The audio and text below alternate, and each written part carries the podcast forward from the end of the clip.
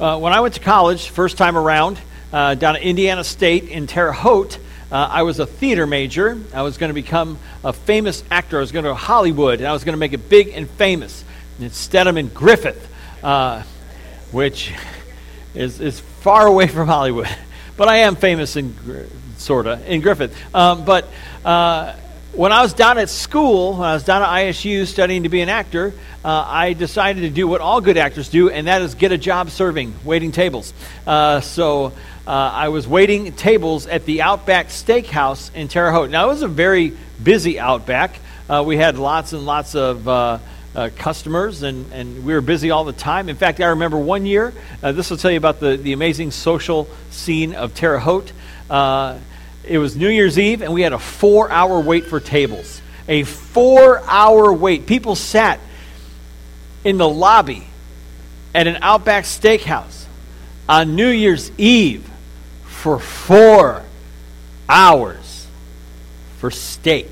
Now, don't get me wrong. I loved working at the Outback. It was great. You know, I, I loved my co. I liked my. I, I put up with my coworkers. Um, they loved. Uh, they put up with me. Um, uh, but I was good. I was a good server. I worked my way up to head waiter. Uh, I was. I, I, had a great job. You know, I was doing really well and, and things like that. And uh, I, I, remember that the slogan we had, the slogan uh, of Outback at the time was "No rules, just right." No rules, just right. How many of you remember that that slogan? A few of you remember. How many of you have ever eaten at an Outback? Anybody Outback fans? Oh man, is it good? I loved. We had a discount. We got half off our meal when we ate there, and I ate there a lot. Um, it's like you know, and you don't when you're going to go out with the girl, you ask a girl out. It's like, hey, you want to go out to dinner? Yeah, where you want to go? Let's go to Outback.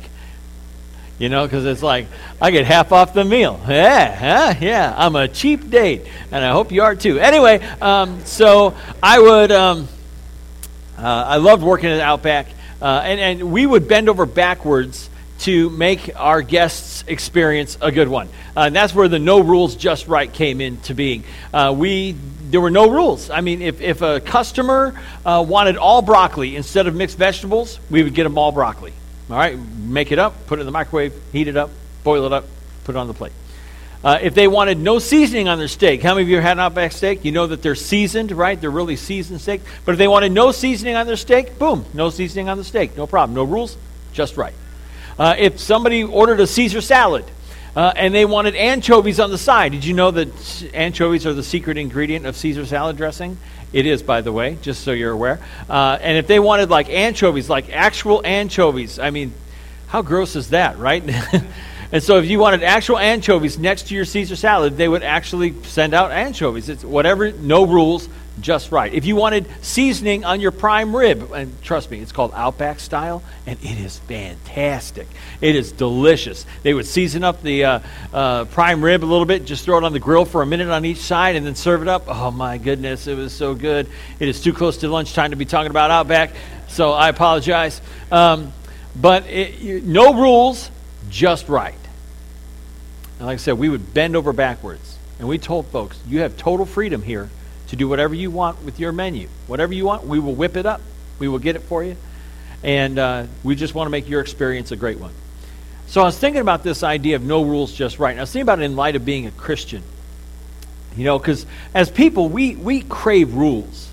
And we crave structure. We need rules. We need structure. Uh, as much as we say we'd love to have total freedom, as much as I'd love to say that I have total freedom, uh, we really don't.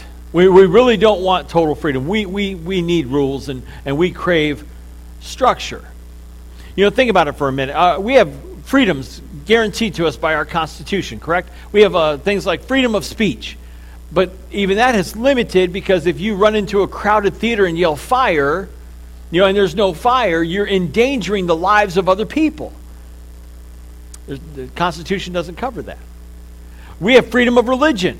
And you may be very convicted about your religion, but if, if the practice of your religion is going to hurt somebody or kill somebody, that's not covered by the Constitution. So we have freedoms in America, but even those freedoms are limited. You have the freedom to drive 45 miles an hour down Broad Street in a 25, but you also have consequences to pay if you break the law. And that's why we like structure. That's why we like rules. That's like why we like parameters and boundaries so that we don't get into trouble. You know, we want to follow rules so we don't get into trouble. That's one of the reasons I follow rules because I don't want to get into trouble. Now, when it comes to Christianity, when it comes to being a follower of Jesus, when it comes to being a Christian, what if there were no rules? Uh? What is this no rules thing you say, Sean? Well, I mean, what if there were no rules? Whoa, whoa, whoa, whoa. What do you mean? I mean, what if you were totally free? And what if you were completely free as a follower of Jesus? You see, freedom in Christ is something that the Bible talks about. Uh, we're going to start this series today called Jesus Frees Us uh, on the book of Galatians. And what we discover is that we have real, radical freedom in Jesus. And it's a little scary as to what that might mean. It's a little terrifying, actually, if you ask me. Because I've wrestled with this subject for a long time. I've wrestled with what does freedom in Jesus really mean? You know, does it mean that I'm free to do whatever I want? Does it mean that I'm free to, you know, go where I want and do what I want, think what I want, say what I want? I mean, what is this freedom? What am I free from? What am I free to do? That's what we're going to talk about for the next 11 weeks. We're going to start this series today called Jesus Frees Us. It's based on the book of Galatians. And we're going to go verse by verse through the entire book from now until uh, right before Easter. And then on Easter Sunday, we're going to start a new series about the things that Jesus said about himself in the book of John. So that's where we're going over the next few months. But for today, I want to look at Galatians chapter 1, verses 1 through 10. If you brought a Bible, if you're watching online, uh, grab a Bible, turn to Galatians chapter 1, verses 1 through 10. If you didn't bring a Bible, you can grab one out of the chair in front of you. It's on page 823. Or you can follow along on your smartphone or tablet, or you can follow along up on the screen. It'll be up in just a second. So we're going to look at Galatians chapter 1, verses 1 through 10. First, we're going to take this into two chunks. First is uh, 1 through 5, and then verses 6 through 10. Uh, so read along with me here Galatians 1, 1 through 5. Paul, an apostle sent not from men nor by man, but by Jesus Christ and God the Father, who raised him from the dead, and all the brothers with me, to the churches in Galatia. Grace and peace to you from God our Father and the Lord Jesus Christ, who gave himself for our sins to rescue us from the present evil age, according to the will of our God and Father, to whom be the glory forever and ever. Amen. So, Paul starts this letter off to the Galatians in a typical way that uh, letters were written in that day. Uh, so, first of all, he identifies himself as the author, the Apostle Paul. Now, the New Testament was written in ancient Greek, and the ancient Greek word for apostle, it literally means one who is sent. So he's saying, I am one who was sent, not by humans, not by a man or, nor by any group of men. He says, I am sent by God the Father and his Son, Jesus Christ. That, they are the ones who sent me. Now, this will become very important in our sermon next week when we talk about Paul's authority to write the things that he wrote. That'll be next week when we talk about how Jesus frees us from our past. But for today, we just want to kind of get this introductory uh, information out of the way. So, Paul uh, has been sent by God to preach uh, a message, and he's got a message for the churches of Galatia. Now, Galatia was an area of uh, Asia Minor, which is uh, modern day Turkey. So we're talking Middle East over by the Mediterranean, uh, and uh, so we're looking at an area that was that is modern day Turkey. And he's not writing to, there wasn't just one church in Galatia. Galatia wasn't a city, it was a region. And we're talking about several churches in the area. And this letter would be uh, distributed to these different churches. Now, there was a problem in the churches, and that's what we're going to focus on for the next 11 weeks is this problem about, uh, and it has to do with freedom in Christ. Okay? So, uh, Paul's writing this letter to the Galatians. He's the author, uh, sent by God the Father, Jesus Christ. He is one who is sent, he's an apostle. Uh, and so that's how letters often began. The uh, author would identify themselves, and then they would identify the recipients who they were writing to, and then they would pronounce a blessing in the name of a deity. And that's exactly what Paul does. He says, uh, Grace and peace to you from God our Father and the Lord Jesus Christ. And the ancient Greek word for grace literally means unmerited favor, meaning you can't merit it. Uh, you cannot earn it. You can't buy it. You can't be good enough for it. It is grace. It is a free gift, totally free. How amazing is that? Right? So it's a free gift. So he wishes grace upon the Galatians and peace. And peace is what comes about because of the free gift. Uh, the free gift of God is this grace that saves us, that forgives our sins, and he wishes peace for the Galatians. Again, peace is what comes about. The Bible says in the book of Ephesians uh, that we were once enemies of God in our minds because of our sinful behavior. Because of our sinfulness, we were enemies of God. But because God is rich in mercy, He brought forgiveness for our sins when He sent Jesus to die on the cross. And so when Jesus died on the cross, he made forgiveness possible. And if you will you receive this free gift very easily, very simply, if you will believe in Jesus Christ as the only way to be saved, if you will repent from your sins, which means to turn away from sin and turn to God for forgiveness, if you will confess your faith publicly and say, I believe, and if you will get baptized, in that moment, God will wash away your sins. He will forgive you 100% completely, past, present, future. God will forgive your many sins. That's what he does and set you free. Set you free from the past. Set you free from the power of sin. Set you free from the consequences of sin. Set you free to live a new life. Set you free from fear. And that's, again, what we're going to talk about for the next 11 weeks. So, Paul writes this letter to these churches in Galatia and says, uh, Grace and peace to you from God our Father and the Lord Jesus Christ. Now, the next part of a letter would normally be a, a section of thanksgiving where Paul would give thanks for the churches in Galatia, but that's not what he does. Look at verses 6 through 10. He says, I am astonished that you are so quickly deserting the one who called you by the grace of Christ and are turning to a different gospel, which is really no gospel at all. Evidently, some people are throwing you into confusion and are trying to pervert the gospel of Christ. But even if we or an angel from heaven should preach a gospel other than the one we preach to you, let him be eternally condemned. As we have already said, so now I say again if anybody is preaching to you a gospel other than what you accepted, let him be eternally condemned. Am I now trying to win the approval of men or of God? Or am I trying to please men? If I were still trying to please men, I would not be a servant of Christ. Now, he's talking about the gospel. And the ancient Greek word for gospel is this word euangelion. And euangelion literally means good news. It means good news. And he says there are people who are preaching, who are coming to the Galatians, to the churches in Galatia, and they were trying to pervert the good news of Jesus. And the good news of Jesus is this gift of grace and peace. Okay? And so you've got people coming in uh, to the churches in Galatia, and they were trying to convince them to, to follow a different gospel, which Paul says is no gospel at all. In other words, it's not good news, it's bad news.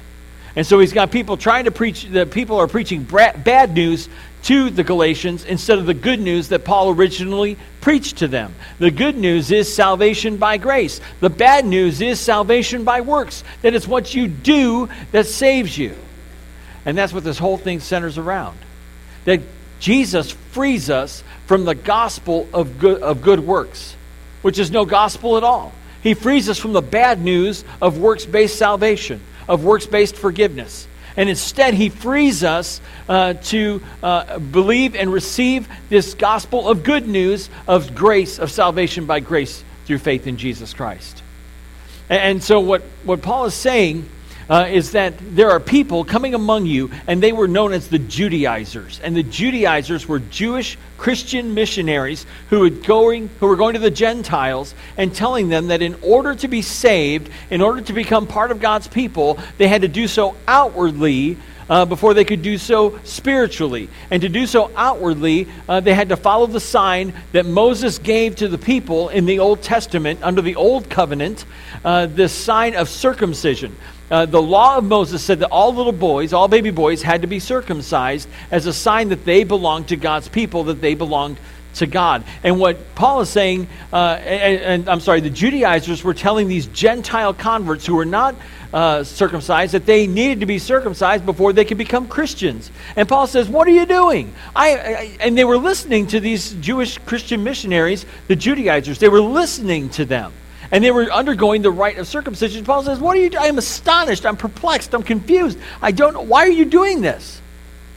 You think that by uh, following the law of Moses that you are going to be forgiven. You think that by following the law, you got to follow the law of Moses in order to become a Christian. And that's not the case.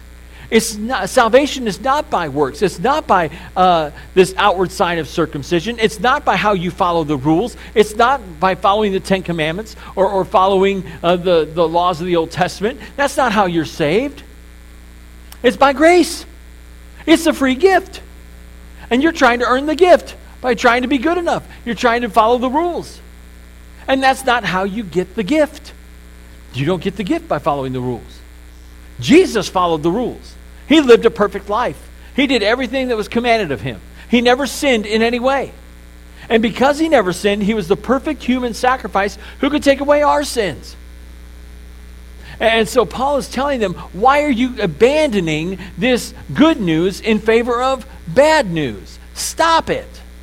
Because Jesus frees us from the bad news. And he frees us to receive the good news. And so, what does that mean for us? Because we don't have this issue going on in our churches today, or do we? See, I talk to people, and they're like, well, I'm a good person. You know, I'm, I'm a good person. I follow the Ten Commandments. Oh, really? Really? Well, uh, well, let's let's pull it back a minute, okay? There are 613 commandments in the uh, Old Testament. 613. How many of those do you think you could keep? How many of those do you think you could remember? Man, you'd be all day long just going over your checklist. Okay, I didn't do that. And by the time nightfall came, it's like, whew, I couldn't have sinned in any way because all I did was trying to make sure I didn't sin. I was just keeping checks. And then I go to bed. So, which of those 613 commandments do you think you've broken? Uh, uh, tell you what, instead of the 613, let's just talk about the 10. We'll talk about the 10 commandments, okay? The law of Moses, 10 commandments. Uh, how many of those do you think you have kept today? Just today. We won't even worry about Saturday or Saturday night, some of y'all. Well, we'll just focus on today. You know, okay, all right, okay. So, uh, no other gods before me. I came to church. Okay, good. I'm good there. I'm good there. Went to church. No other gods before me. I didn't check my fantasy football team or uh, didn't check uh, the sports page before I came to church. I didn't put my sports God ahead of my real God, so I'm, i must be good there. Okay, so one, got one. Uh, honor the Sabbath day and keep it holy. I'm in church, right? And, and really it doesn't kind of correlate, but it kind of does. So we'll, we'll, go with that. Uh, not using the Lord's name in vain. I didn't do that when that guy cut me off in traffic. I think. Um, do not steal, didn't take anything that belonged to me. Great. Uh, but what about like murderous, like angry thoughts? You know, you didn't like I didn't actually kill anybody, but I wanted to. That guy who cut me off in traffic. Or uh, as you were getting ready for church this morning, you know, you start screaming at your spouse. You know, you're going to make me late, and I got to go worship Jesus. Right? No, it never happens. Only in my house, right? Sure. Or your kids? Would you stop? What are you? Yeah. Or um, lustful thoughts this morning? Anybody? No, don't don't raise your hands. Don't raise your hands. So, when it comes to keeping 613, we know there's no way. When it comes to keeping 10, man, we're not even that good at that. We're breaking them every day. And the book of James says that if we're we break the law on one point, we're guilty of breaking the whole thing. Well, now we're really in trouble. Well, tell you what, let's boil it down even further. All right, Jesus was asked, What's the greatest commandment? He said, Love the Lord your God with all your heart, soul, mind, and strength. The second is like it, love your neighbor as yourself. Then he boiled it down even further. One command. He said to his disciples, on the night that he was, before he was crucified, he gave his com- disciples one commandment. One. One. He says, Love uh, one another. Three words. Love one another. A new command I give you, love one another. That's it. Love one another. So, how you doing? Have you loved everybody you've met today?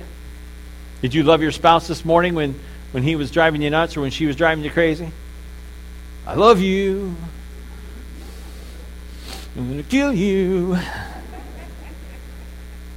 Which breaks like commandment number seven. Anyway, uh, so um, so how are we doing?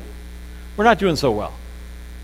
But here's the thing: what if forgiveness and salvation is not dependent on our ability to keep the rules?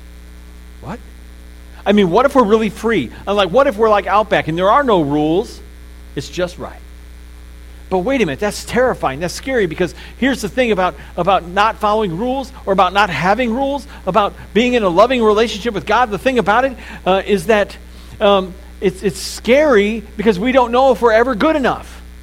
We don't know if we're ever following the rules good enough. We don't know if we're ever following the rules well enough. We don't know if we're, we're, we're keeping the right ones and, and not doing the wrong ones, and, and we don't know. We, we, there's a lot of confusion and, and a lot of fear that I'm, I'm not good enough and I can't be good enough, and I, and I, I don't know what to do. So, what if, what if God is saying to you, quit trying so hard? I came Jesus says, I came to set you free. Free from the fear that you're not good enough.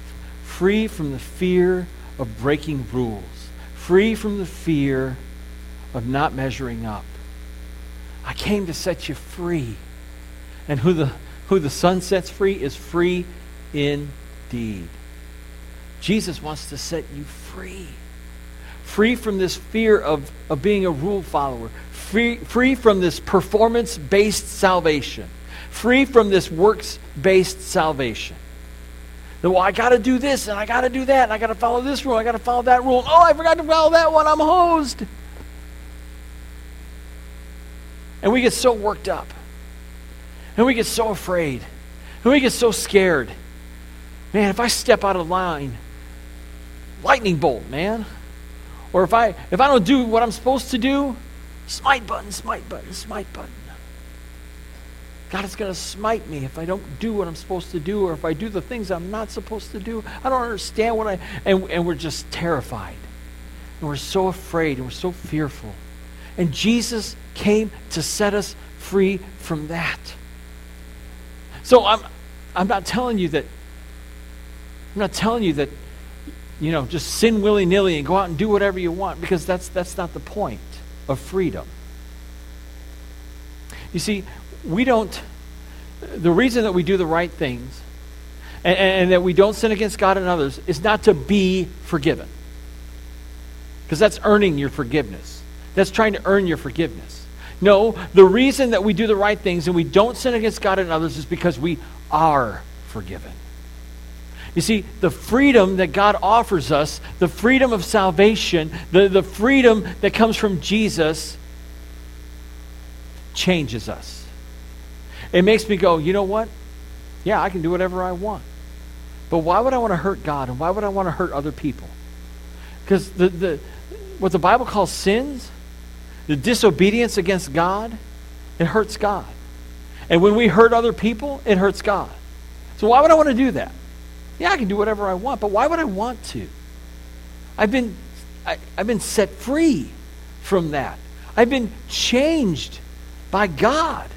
I've been changed by Jesus. I've received this free gift. How do I respond to that? By obeying God, by doing what He tells me to do, so I can please my Heavenly Father. A friend of mine always prayed, Lord, I want to put a smile on your face. And that's what I want to do. See, Jesus frees us from the fear that we'll never be good enough.